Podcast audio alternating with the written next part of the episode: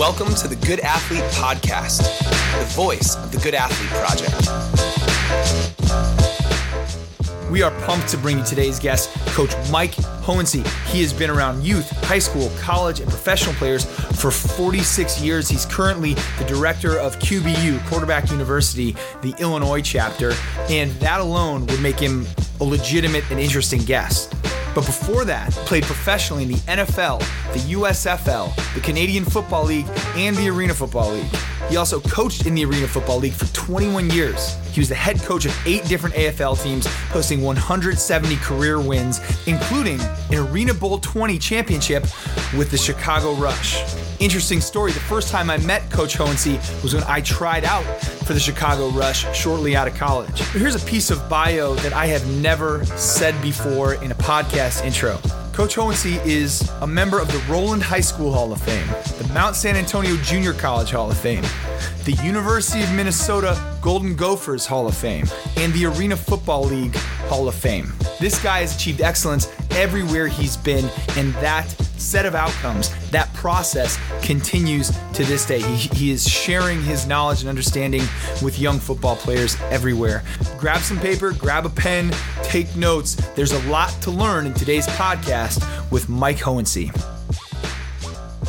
You know, it's crazy. You know, I my you know my mother remarried and she married this guy, and uh, he got me into football. I didn't even want to do it. You know, I was I was a good athlete and did a lot of things, but football wasn't one of them at the time. So he forced me to do it, and I really didn't like it at first. You know, they had me at left guard. I didn't even know how to put my pants on. You know, I put the girl on backwards. It made sense to me that the tail pad was in front. I'm with you. yeah.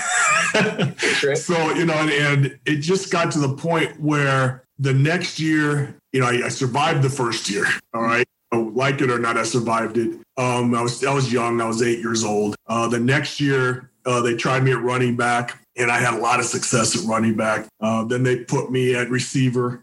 Uh, the next year, and I did a lot of different positions just because I was an athletic kid. And um, you know, finally, I was a real good baseball player, pitcher. So you know, how it happened for me to play quarterback was my sophomore year in high school. I'm a receiver, you know, at tryouts for varsity, and um, I'm throwing the ball back to the quarterback there, and he was throwing it to me. So the coach asked me, said, "Do you throw like that all the time?" I said, "I, I didn't even think about it." I said, "I think so." Yeah.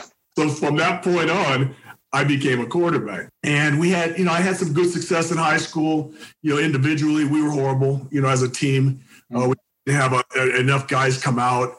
Uh, and then as we moved on later years of varsity, a lot of kids moved away from the area in Southern California. Um, so I didn't get a lot of notoriety coming out. I played in a high school all star game uh, and got MVP uh, for the uh, Valley out in San Gabriel Valley. And uh, Mount Sac Junior College was out there uh, seeing the game, and uh, their coach called me and asked me if I'd be interested. And I really didn't have any offers, you know, coming out of high school. Right.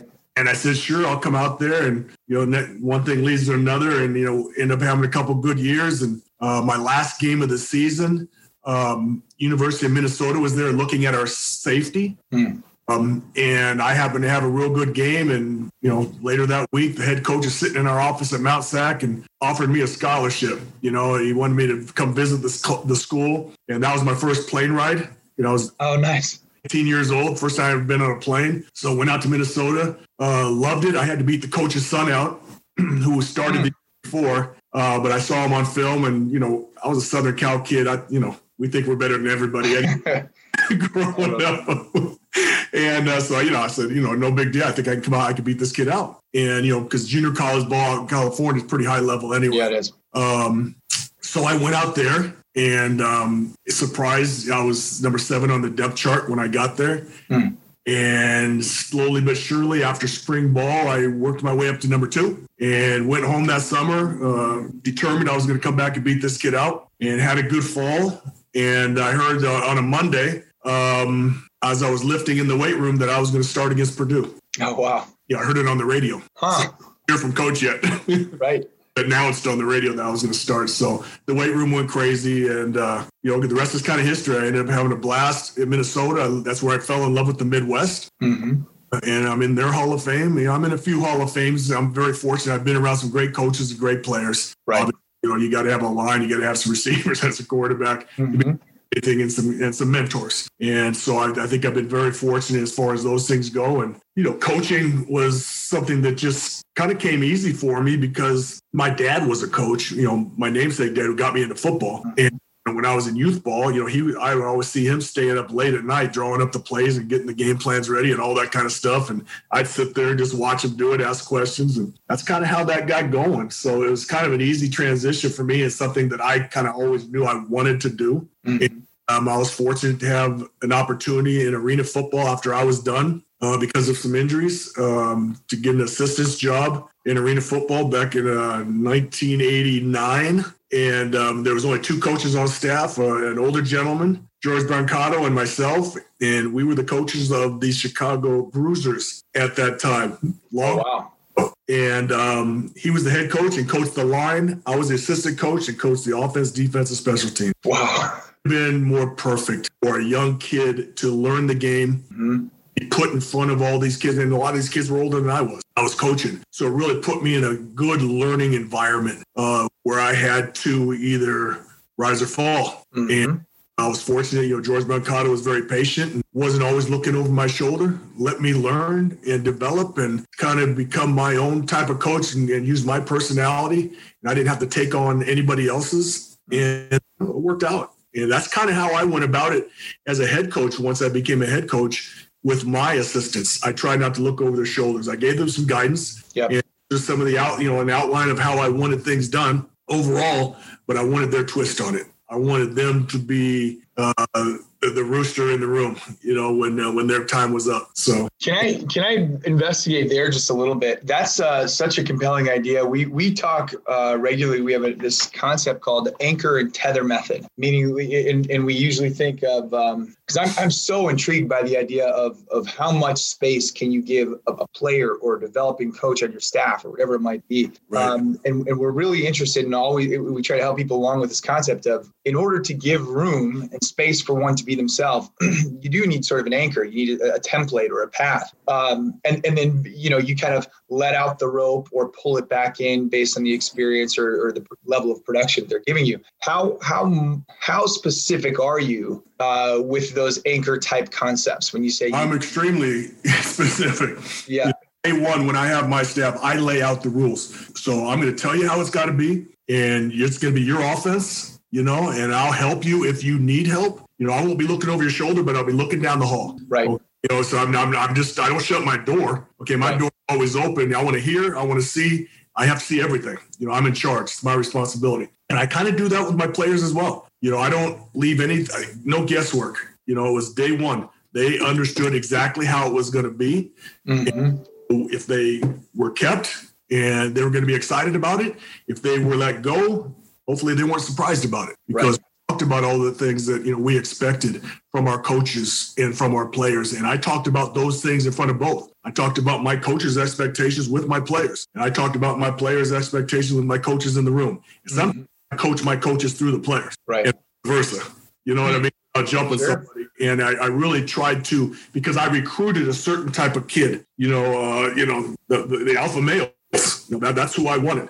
So I didn't want to take that away from him. You know, I had a great, great player when I was with the Rush. And, um, you know, we went out and got him, and everyone thought it was a surprise because he was kind of a problem kid for everybody else. And I told him, I said, you know what? I'm never to uh, cut your nuts off while you're here. But if I say strawberry, okay, in our conversation as I'm walking by, that means you're taking it too far, okay? And I wanted you to understand that. You know, that's all I'm going to say. And I expect you to respond positively because you're here with two strikes. Mm-hmm. That's the way I see it. Okay. Because I let my hair down bringing you in here in the first place, thinking we had enough quality individuals that we can absorb one kid that from the outside looked like mm-hmm. he had, and he was good with it. And now, you know, we ended up winning a championship with the Rush. And this kid was probably a big part of why we did. Mm-hmm. Uh, and now I'm great friends with him and his family. And it's just amazing how things work out. And I grew as a coach at that moment because all the way up until that point, there was no way I'm taking a kid. Okay. One of my assistants talked me into, okay, a kid that I trusted and had come with, to me with a lot of good ideas before. He said, Hey, coach, you know, this is that one thing that we were talking about. You know, this is one of those guys. And he's the one that said it. I said, Coach, I, I really believe we got enough good kids to absorb this. Hmm. I said, you know what? Brian, his name's Brian Swartz, was the assistant coach, tremendous coach. And I said, you know what? I'm going to let my hair down. We're going to do this. Okay. And we did. And Don't regret a minute of it. And now it was hard work. Yo, absolutely. It was high maintenance. yeah, I believe it. I used there was a lot of strawberry in my language. I, right, right. People probably didn't understand it, but it worked. I, what a cool thing to to. I mean, the, the anchor you talk about. Um, not only the anchor of, of, of, what you deliver to your coaches, but the anchor of your program, the culture being so solid that you felt like maybe you could sort of roll the dice on on this guy. Uh, it takes a lot of work to get to that point. I don't want to derail us, but I'm reminded we right. put something out uh, what was it, two years ago when Gruden first went to the Raiders and he was bringing in all these hard nosed guys and, and Rich, I don't mean to name names, but Richie yeah. Incognito had, had, had some trouble in the past and yep. Vontaze Burfict, obviously Antonio Brown and and our sort of take on it. And look, I, who am I? This is you know this is just sort of our opinion. But, but we thought that probably this program was too young yes. to onboard so many of those character question marks. Um, whereas it sounds like you guys had done a lot of work to get the program, the culture right so that you could you could maybe roll the dice on a big talent who had these question marks. I think yeah. that's and that was that was all the way from the guy we had washing our laundry, cleaning our locker room, uh, to the people I had to manage up. I had to manage oh, yeah. above me, you know, and and to let them know what my expectations were and what type of people I'm bringing into the building. So what they have to represent when they meet these people and they walk into our environment, you know, right. they're in their offices, but when they walk into our environment, this is how it's going to be. And they were unbelievable. Our, our general manager was Mike Polisky, Northwestern, okay, mm-hmm. assistant AD up there, and amazing, amazing, and a good friend. And I, I miss my time with him. Tell you the truth. He was, I, he was the GM with the Rush. Yes. Oh wow, that's cool. Yeah, and then you know Arena Football folded and. Uh-huh. Put their way, you know, after 09, and he ended up obviously landing well on his feet, uh, which right. doesn't surprise me because he was a huge part of our success and he did a great job himself managing up to the owners. Right, right. the finances that we needed to lure recruits in, you know, over the Orlandos and the Tampa Bays and the mm-hmm. we we took some people and we drew some nice nice talent uh, that would come all the way up to Chicago and maybe endure a winter uh, where they right. could beach, you know, getting sand in their toes. Okay, so you, I, everything you say is so interesting, and I'm, I'm taking notes down here just so you know.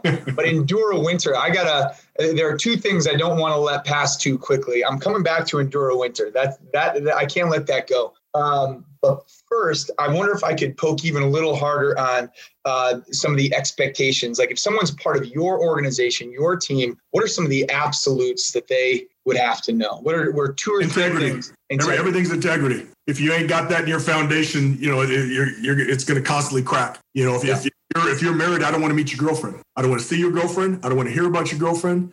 You know, I got my kids coming to this building. I have my wife who I adore and love coming to this building, and that's just the way it's going to be.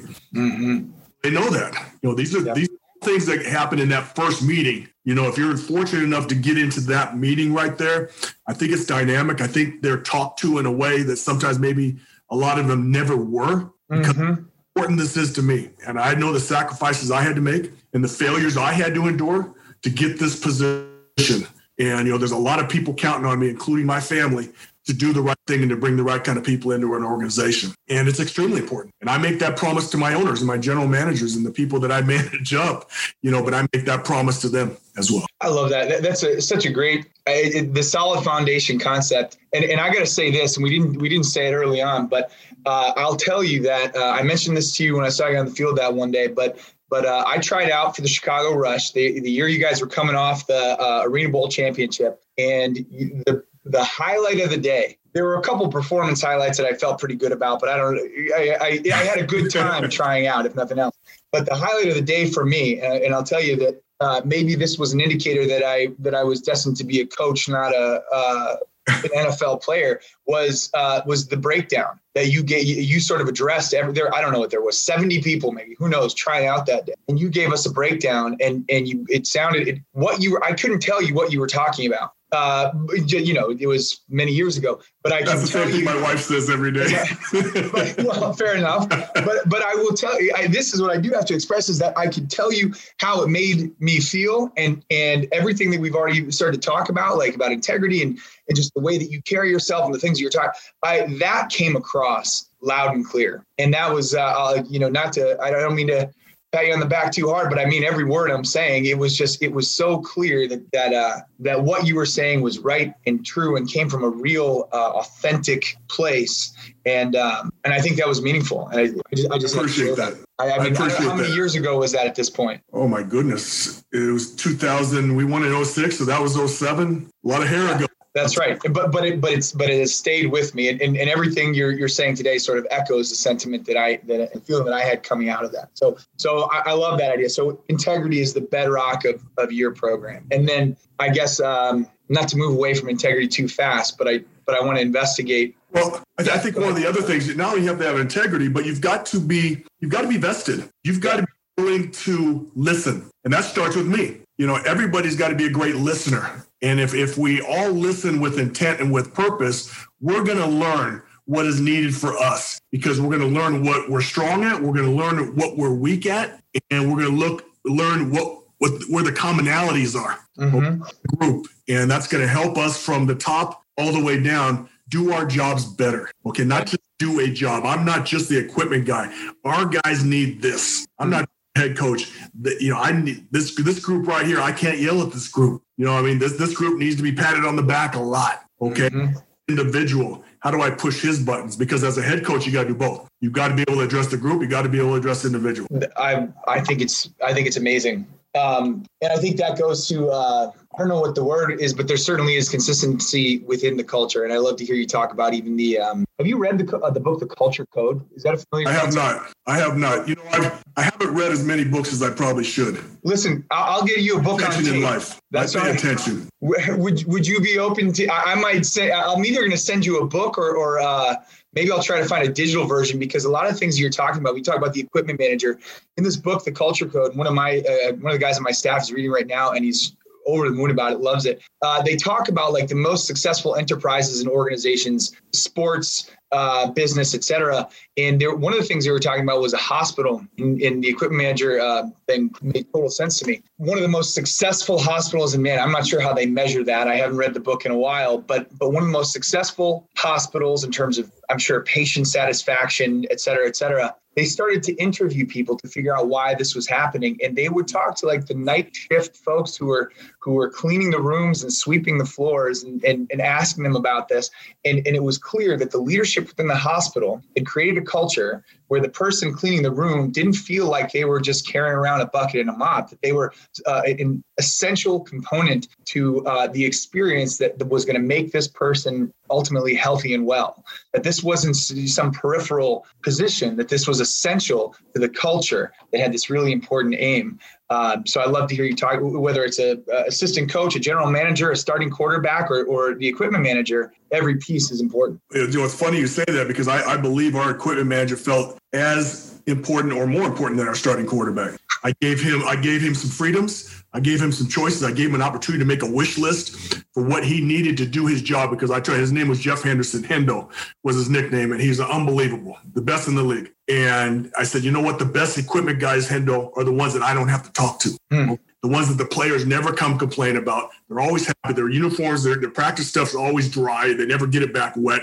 All of those things. I want them to feel like NFL players when they walk into that locker room yeah. okay, until they go home. And I went, you're, you're a big part of that because the, those guys spend as much time with those guys as we do. Oh, yeah. And that kid took it serious and he did a tremendous job for us, a tremendous job. And he was well respected. And when we got our championship rings, uh, you know, after the 06 season, uh, you know, he was just as proud as anybody out there, And He had a big smile and it wasn't just, you know, an extra ring. I mean, he earned that thing. And yeah. uh, he may not have broke any bones or anything like that, but he broke his back trying to help yeah. us and do the right things. The guy, the guy, the gun before the game, man, that's an important dude.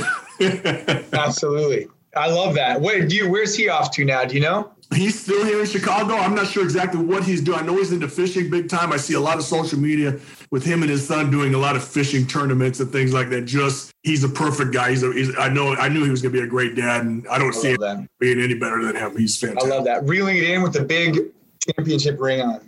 I like the idea. yeah, perfect. And that's uh, and that's so so that image, championship ring, reeling in a fish with his son. That does kind of remind me of the Midwest, which you said you grew an appreciation for. You also brought up this concept of enduring the winter. Can you tell us what brought a Southern California guy to appreciate uh, Minnesota first, but then you know the sort of the Midwest at large? It was it was it was it, it was the people first. You know, I didn't fall in love with the winter. Yeah, you know, I came here, you know, after Christmas, you know, and it was during just before spring. Everyone was gone for spring break.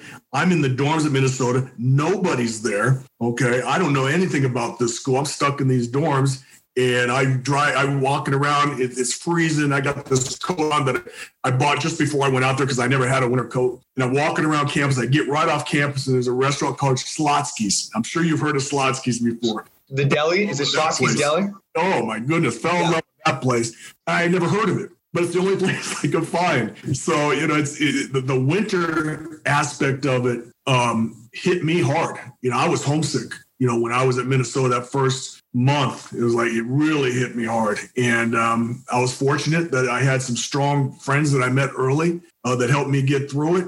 And um, you know, and the other thing that helped me get through it, I was seventh on the depth chart. You know, I wasn't, you know, a nice smile wasn't going to get me to number two or number one. Right. So I work. And the thing that I learned at a young age was I can't control anybody else. So as much as I wanted everyone else to throw interceptions or do the wrong things, I couldn't rely on that. All I could rely on was, was me to do the right things. And that's kind of how I've lived in my life. But, you know, in a few months, I went from number seven on a depth chart at a D1 school in the Big Ten to beating out the head coach's son, hmm. who was Salem who ended up going on to be an offensive coordinator for Ohio State Buckeyes. You know, now I think he's, oh boy, I think he's tight ends coach with uh, with the University of Pittsburgh. Mm-hmm. Um, so that that whole environment right there to, to do that uh, was huge. Was huge. huge. You know, and you know, I, I you know I'm, I'm proud of, of what I did at Minnesota and and how I handled things and um, dealt with Timmy and dealt with the dad. You know, because uh, being a dad of a, of a of a kid who plays football right now, I understand how that dinner table had to be when he that choice, you know, with mom there, you know, saying that same and looking at her son, looking at her husband, and you know, it don't look real good right now. Right. So I know how tough that dynamic could have been. And I've had some great talks within the last year with Coach Salem. Joe Salem was our head coach uh, about that. He's just he's he's an amazing man, and you know, he had a lot of integrity. It took a, it took a lot for that guy to do what he did, especially since his son started before. And um, you know, I'll, I'll never forget. And I'm so appreciative of the you know opportunities I got there. And you know, it's funny that we talk about the people on the side. My favorite guy there was the strength coach. Yeah. And, uh, yeah, and you know he he did a you know, tremendous job. I ended up being, being making the All American strength team because of him. Did you really? And you know, I, I kind of fell in love with weights before I got there. Uh, so I think he knew that. You know, when I once once I got there, that I wasn't just another high school kid, that frail high school kid coming in there that he had to put 50 pounds on. You know, I already had a little something with me when I got there because of JUCO ball. And um, that made my experience very good too. You know, I fell in love with the weight room even more.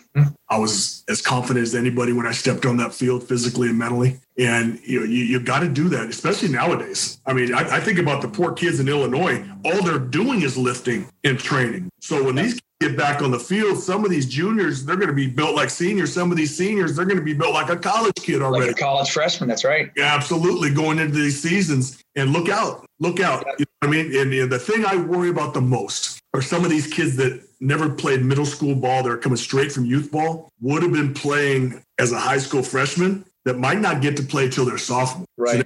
So go from youth football contact where the weights are controlled to sophomore year in high school.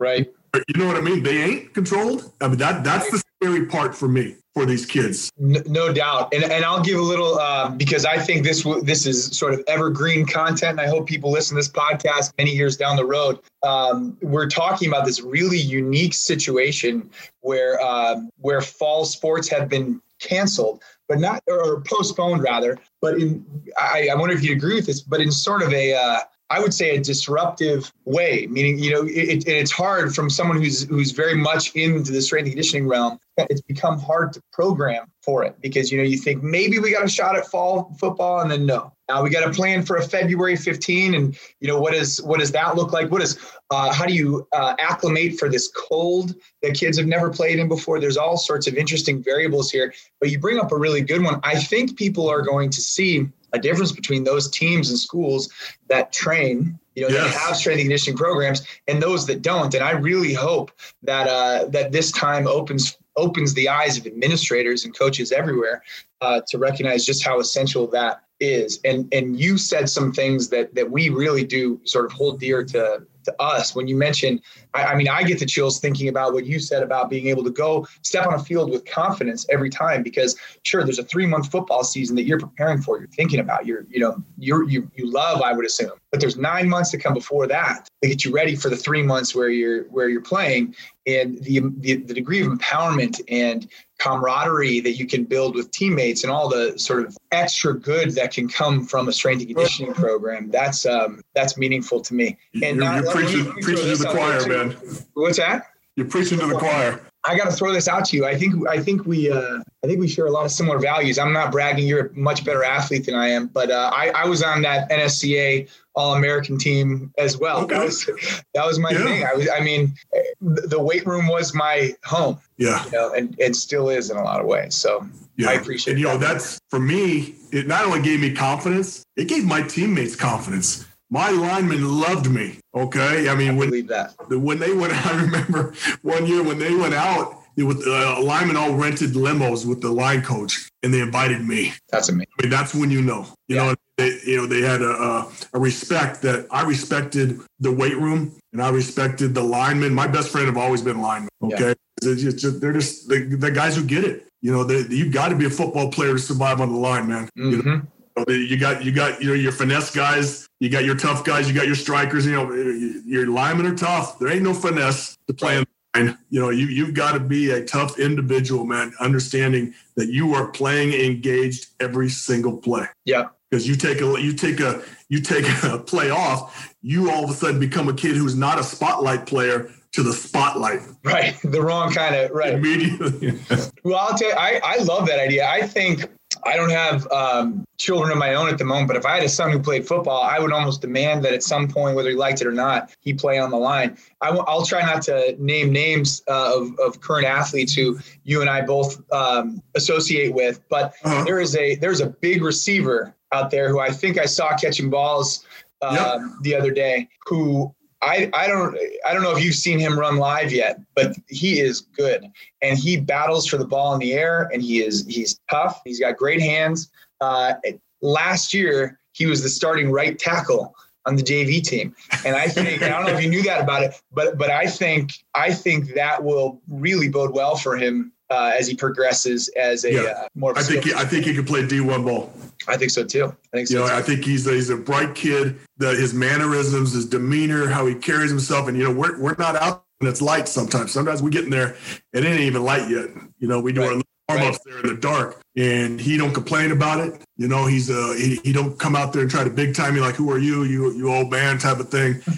he listens. Yeah. And, um, I think you know, I think he's enjoying the time out there as much as the guy I'm out there for. Right. So it's, it's it's been really good coming out there to win that gun and sharing time with those young kids that are working their tails off. There's some good kids out there for sure. Uh, lucky to do it, and I always like seeing you guys out there. There is something about that. I tell we have guys who, um, you know, if they're Division One, you know, scholarship type guy or not. Uh, when we advise students going on to the next level, the thing that I usually say to them is, uh, I, I, ask them, is this the sort of thing you like? Like, uh, forget about the spotlight, forget about a TV or a contract down the road.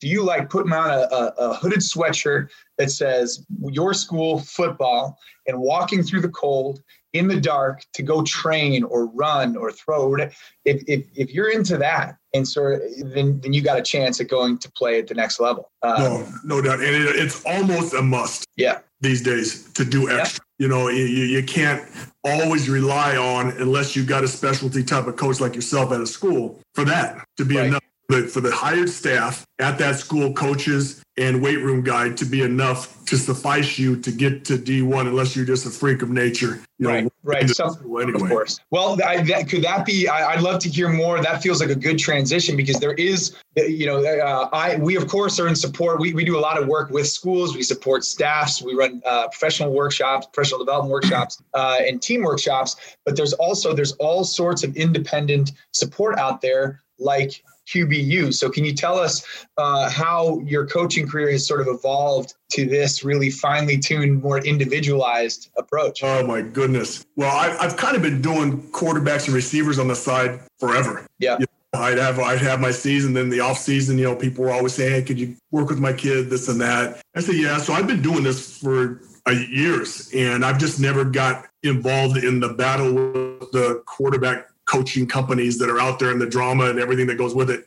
I kind of kept my kids off to the side. I wasn't trying to go get nobody's kids, anything like that. And I was coaching teams. So that was my deal. And I'd come home and then I, you know, on the weekends, I, I'd coach these kids. And just last three years, I've been working at a restoration company selling restoration, but still doing this on the, on the side sure. on the weekends. And I had built that up to between 50 and 60 families on the weekends. I'm dealing with their kids. Wow. And just a few months ago, you know, my wife's a hospice nurse and, you know, she's doing her charting at home. And, you know, she said, you know, I'm taking care of a, a, a woman who's 59. And this guy's 61. You know, I'm, I'm 60. So all these people are my age. And I, you know, I start thinking about, so you know what? Coaching is what I love to do. And I love the guy who hired me as a, as a sales guy for this company. Um, and not many people would have hired a 59 year old guy to, for sales for his first job doing it ever. Uh, but he did you know, so I worked hard for him, but you know, I missed the coaching. And so, you know, quarterback university came and they started recruiting me because we kind of had a common kid in mind.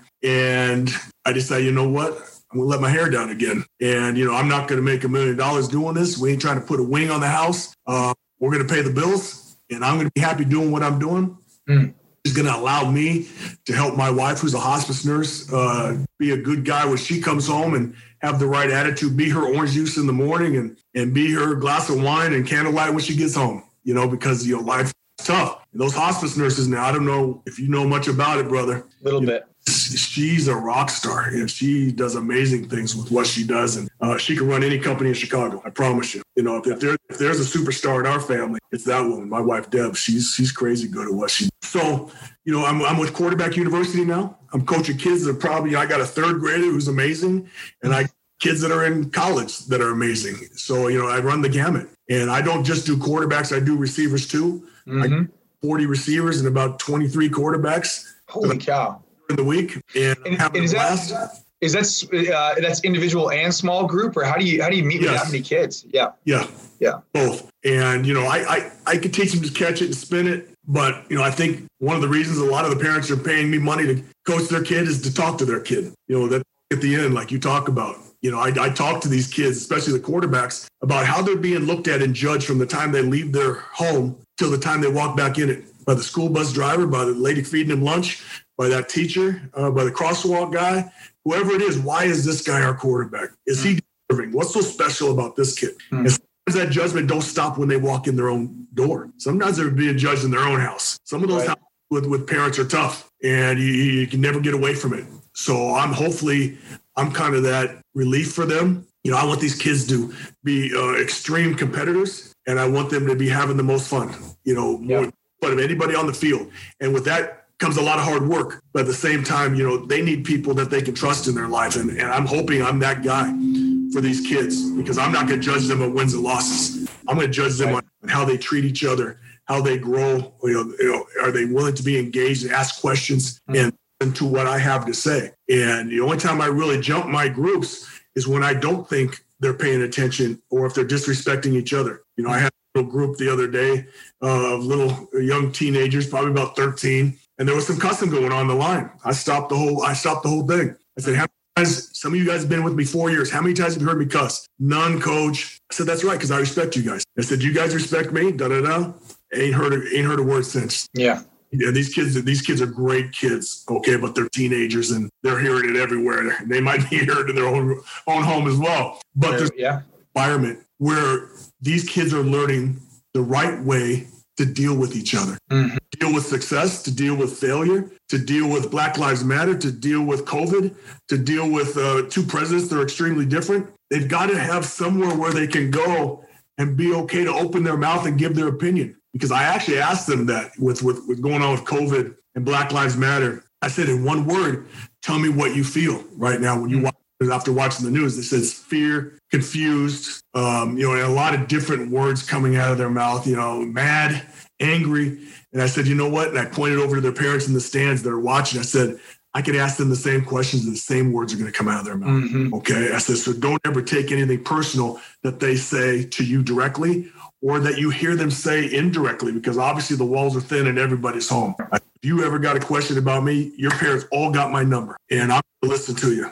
Okay. And I'm going to give you my opinion, but it's only my opinion about things. Um, there's a lot of great opinions out there, but the only way that we're going to get through that is if we listen, learn, and then guys like me, we teach, and then we can change there. But we got to have all four. Listen, change. If we if we if we mess up the order and think we can dominate it with uh, just the teach part, they're, they're not going to listen. You know. But once you seem willing to listen, either as the educator or the one being educated, that's when everything starts to flourish, in my opinion. I'm so glad that you said that. We have one of the initiatives that we've started over the past few years, something called Team Embrace. Mm-hmm.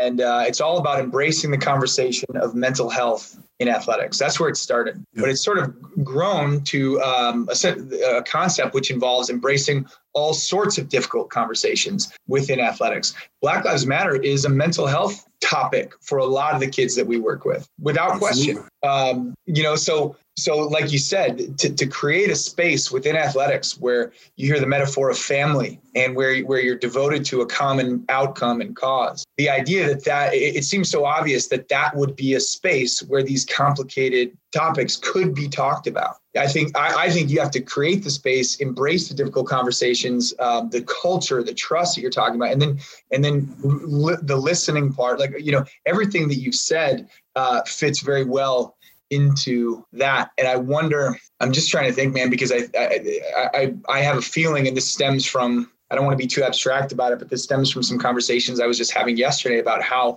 uncertain and potentially fearful these next few months could look as everything that you've mentioned, COVID, you know, the cases seem to be sl- slightly on the rise and we're moving inside and we're about to have to endure a winter and we're going to have an election which will potentially polarize the country regardless of which direction it goes. And absolutely. and, and i think prob my hope is that that young people are finding sort of a safe haven to talk through these complicated ideas with folks like you, not on Twitter, but when yeah. they're with you and with other thoughtful coaches. Yeah. Well, you know, it, it's going to be this generation because I, t- I also tell my groups, I said, you know what, this is more your world than mine right now. You know, my generation messed it up. We didn't fix it. We didn't do enough to fix it. Okay. But right now, I'm going to, I'm going to let you know that.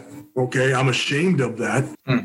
What do I need to do better? Because I haven't always been a good leader and I haven't been always a good father because I wasn't always a good listener. Mm. That's learned art down the road. I think as you mature, and now I think I'm a great father. I think I'm a great leader because I'm going to listen first, find out what the problem actually is. Okay, or maybe there is no problem. Maybe you find that by listening too. How about that for a change? You know, and I think if we can all kind of exercise that kind of patience and and then put that you know, put listening in the forefront that we want to need to find out something. We're really investigating something. Okay, mm-hmm. everybody, what we think it is. All we had a chance. Okay. Yeah going to be the generation that we're both dealing with now that we're teaching. You know, those are the kids that we've got to empower really empower with the right tools okay to get this done. You're, you're so right. And there's an einstein quote out there that goes something along the lines of if i had an hour to solve a problem i'd spend 55 minutes trying to identify exactly what it is and five minutes you know working on the yeah. solution. I think that aligns exactly you know. I think too yeah. often i think too often we just jump no, no, uh, and, and, throw our ideas out there. I think there's an immediacy of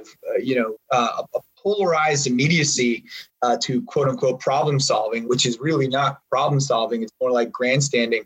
Um, and and uh, and but the way that, the things that you're talking about, that's that's the only way to listen, to try to connect dots. To I, I love I love the thought that maybe if we listen hard enough and can sort of sift through some of the cloud and smoke of the of, of the concern and, and heavy emotion, we might get to the point where maybe the problem wasn't as big as it initially felt like it was, and all we have to do is uh, take a few thoughtful steps to alleviate it.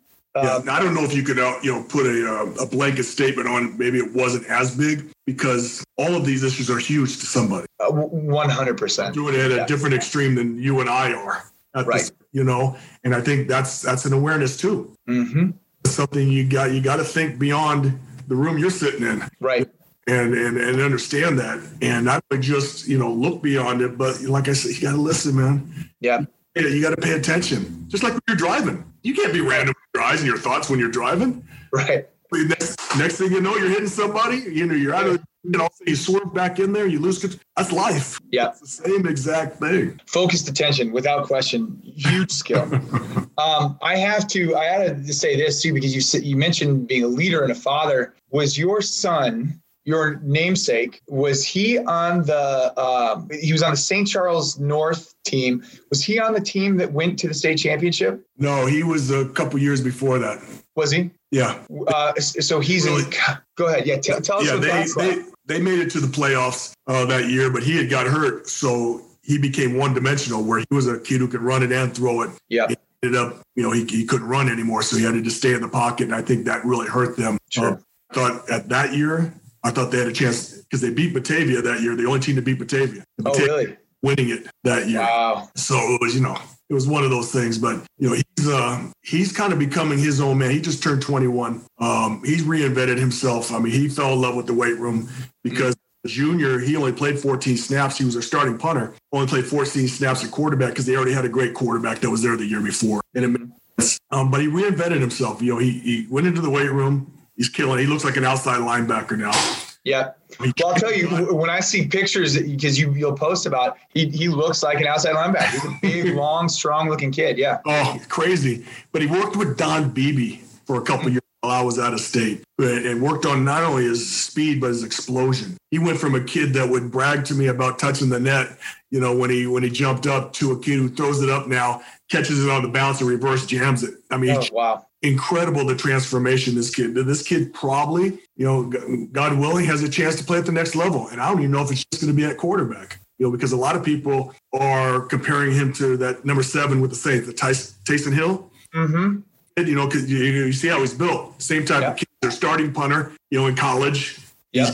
Ready to compete to possibly take somebody's job at quarterback so he's got a lot of things going on for him but i knew i did the right things with him when i heard an interview last year from him. We were here, uh, you know, obviously in Chicago, my wife and I listening on the radio uh, to an interview he had in Missouri, where he is in Northwest Missouri State. And the guy interviewing said, Do you feel the pressure of having a dad who played professional football and coached professional football? And he said, No, not really, because, you know, every year since I started playing, before we went to go sign up, he always asked me, Are you sure you want to play? Hmm brought that up. And I forgot that he even, you know, I didn't even think he remembered that because to make sure he wasn't doing it for me. Because obviously, you you walk in, you know, I'm always wearing something with my, you know, a name on my shirt, something. Right.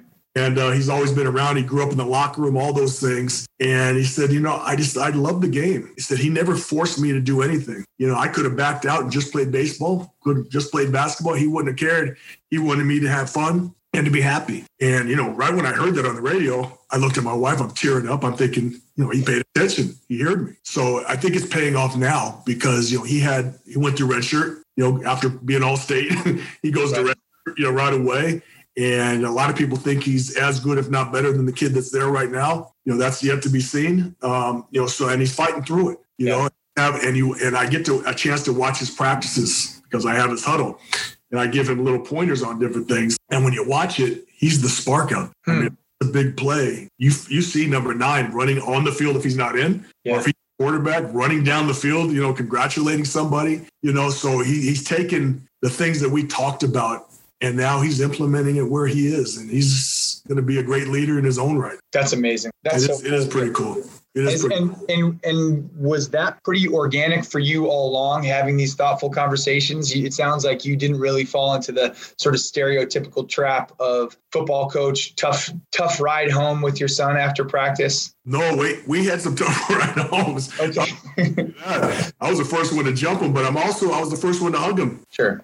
Oh, and to praise him. You know, yeah. I, and I think I did the same thing with all the guys I coached. Yeah. That's just who I was. I said, you you had to understand what you did wasn't right. But mm. this you fix it because I've seen you do it right before. I've seen the you know, I've seen the amazing in you. Okay. Yeah. So make me beg for the amazing. Mm.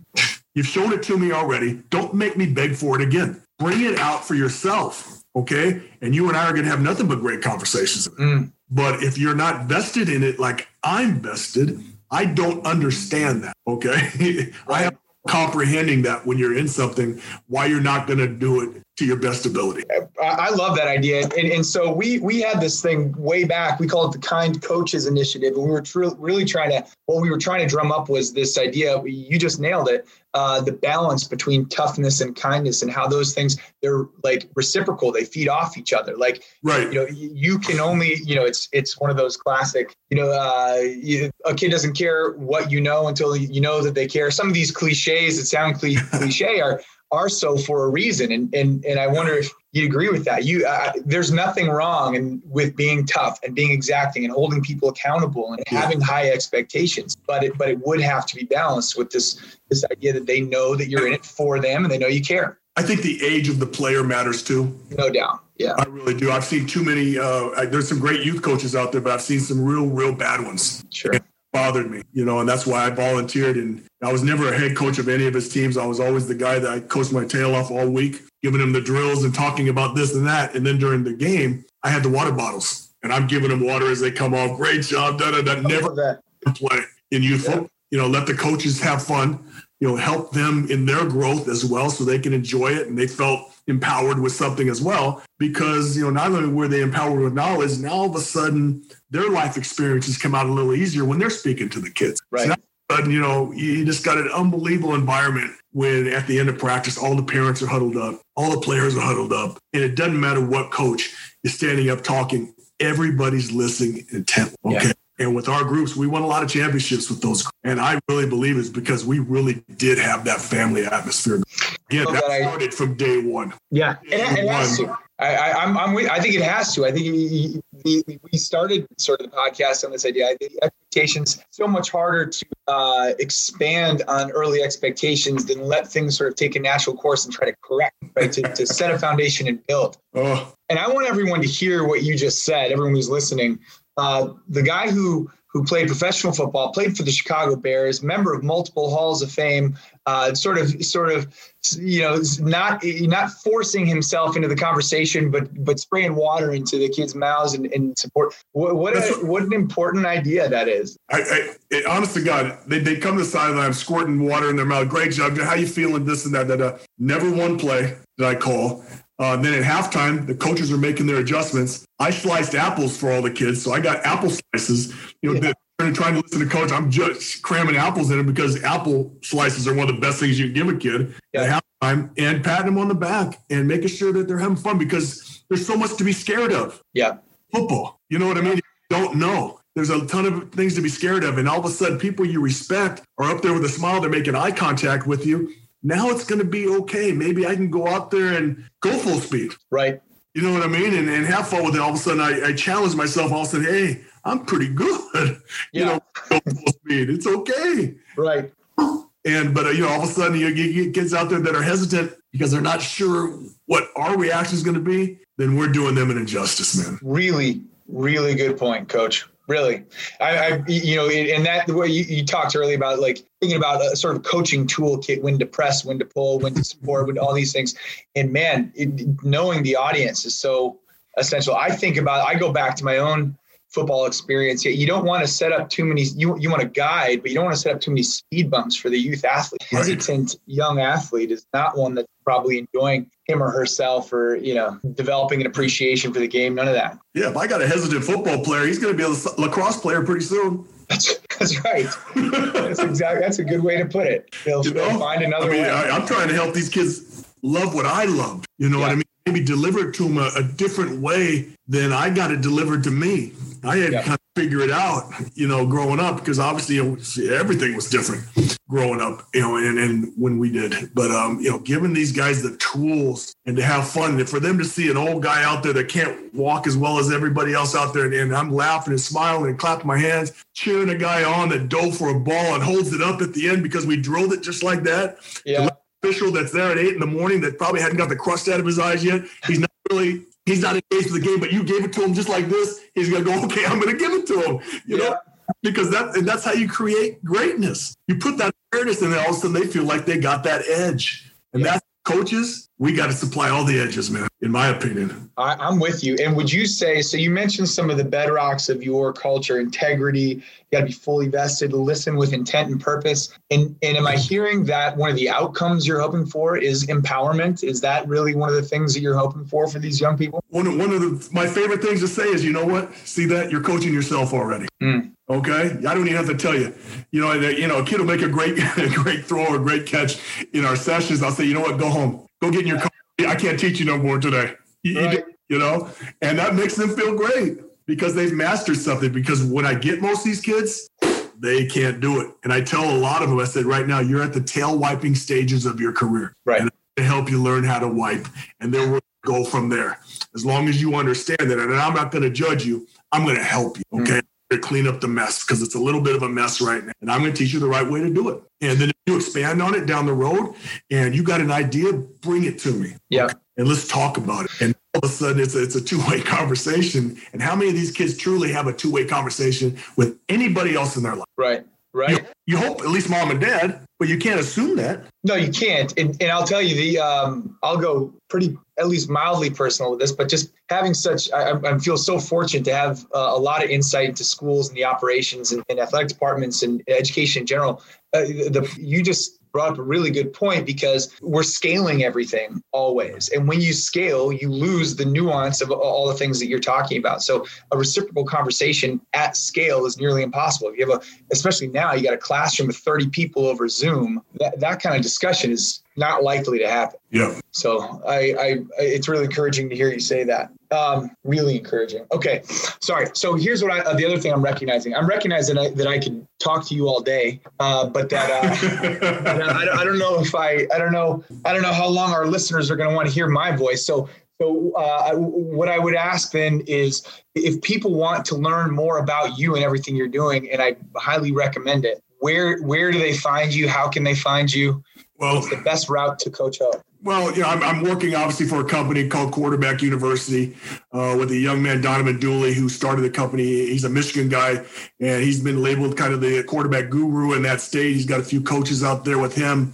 Got a lot of quarterbacks that have went on to college and had success. And I really like this young man. He's at 36 years old. Uh, got a, a, great mind, uh, a lot of energy. Um, he's got a vision. You know, he wants to be the best quarterback company in the nation. Hmm. Okay. Mm. And to me, I, I told him, I said, Coach, if you want to be the best in the nation, that you're, you're telling me you want to be the best. In, because if you're the best in the United States, you're the best in the world. That's it, right? In my opinion. Um, so, you know, it's, it's Quarterback University. They can find me uh, on Twitter at Coach Ho, uh, on Facebook, uh, under probably under Mike Hohensee. Um, but you know, I'm just kind of doing my thing. You know, it's you know my my vision for me right now probably isn't as big as the vision for Donovan Dooley and quarterback University. I'm 60 years old, so I don't have another 30 years of coaching. With, but I'm, what I think I'm here for him. I'm going to help guide him and build this build this company and do it the right way. Mm-hmm. If it doesn't go the right way, then you know I'll, I'll still wave the flag for quarterback university a little bit, but I'll go my own way. Sure. you know what I mean? Sure. I don't have to jump on anybody's bandwagon because, and I told him this. I said I think I make I help you have a little more relevance than you help. You know, just because I have a lifetime of it, not just because right. I'm special, but you know, I've been fortunate enough to be around a lot of people and survive it. Right. I'm going to help you do this the right way. And I said, if you got questions, give them to me, you know, and I'm going to give you my answers. And if I don't have the answer, I'll help you. Yeah. And he's willing to do that. And, uh, you know, I've, he's helped me meet a lot of tremendous people. And, you know, one of the reasons I'm in Winnetka coaching the young man that we both know is because of him. Yep. So, you know, he's doing a lot of good things for me and I'm excited about it.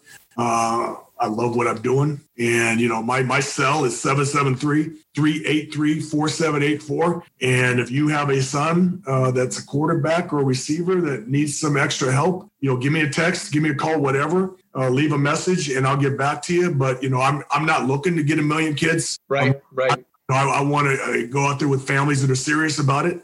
Mm-hmm. Uh, serious about it. You know, I don't go through the motions at all. I'm demanding, even if it's just a session, coach. I'm demanding of my kids like it's my team. Yep. And um, they're going to do things the right way and act the right way. And we're going to do things together as a group and represent Quarterback University uh, like no other quarterback company has ever been represented. I love that. People got to check it out. And I, it's exciting to hear. It's exciting to see. And I literally have seen it firsthand. So uh, I, I, I do hope people uh, reach out and find you. Um, thank you so much for being with us, Coach. I appreciate you know, it, and, and, you're welcome. Anytime, Jim. Anytime. I mean, I, you, like I said, I could have sat, sat here and talked all day too. I could too. Do you need business cards? Do you need flyers, posters, custom thank you notes, or any sort of stationery to take your business to the next level? If so, then you've got to see the good people at Mighty Printing. They've got two locations. One of them's up north in Glencoe, Illinois. The other is right in the heart of Chicago on 180 West Washington Street. They do most of the printing for the Good Athlete Project, and we just could not do our business without them. They've also worked with teams like the Chicago Bulls and the Chicago Blackhawks. They've worked with Lettuce Entertain You Restaurant Group. They do holiday cards, they do wedding cards. They help you. They help you not only celebrate special occasions, but make them that much more special. And like I said, if you are a small business owner or a large business owner, they will give you the sort of personalized service combined with incredibly high quality goods. You just can't find that combo, honestly, anywhere else. Find them online at mightyprint.com. That's M I T E print, P R I N T.com. And on Instagram, same thing, at mightyprint, M I T E print. And tell them the Good Athlete Project sent you.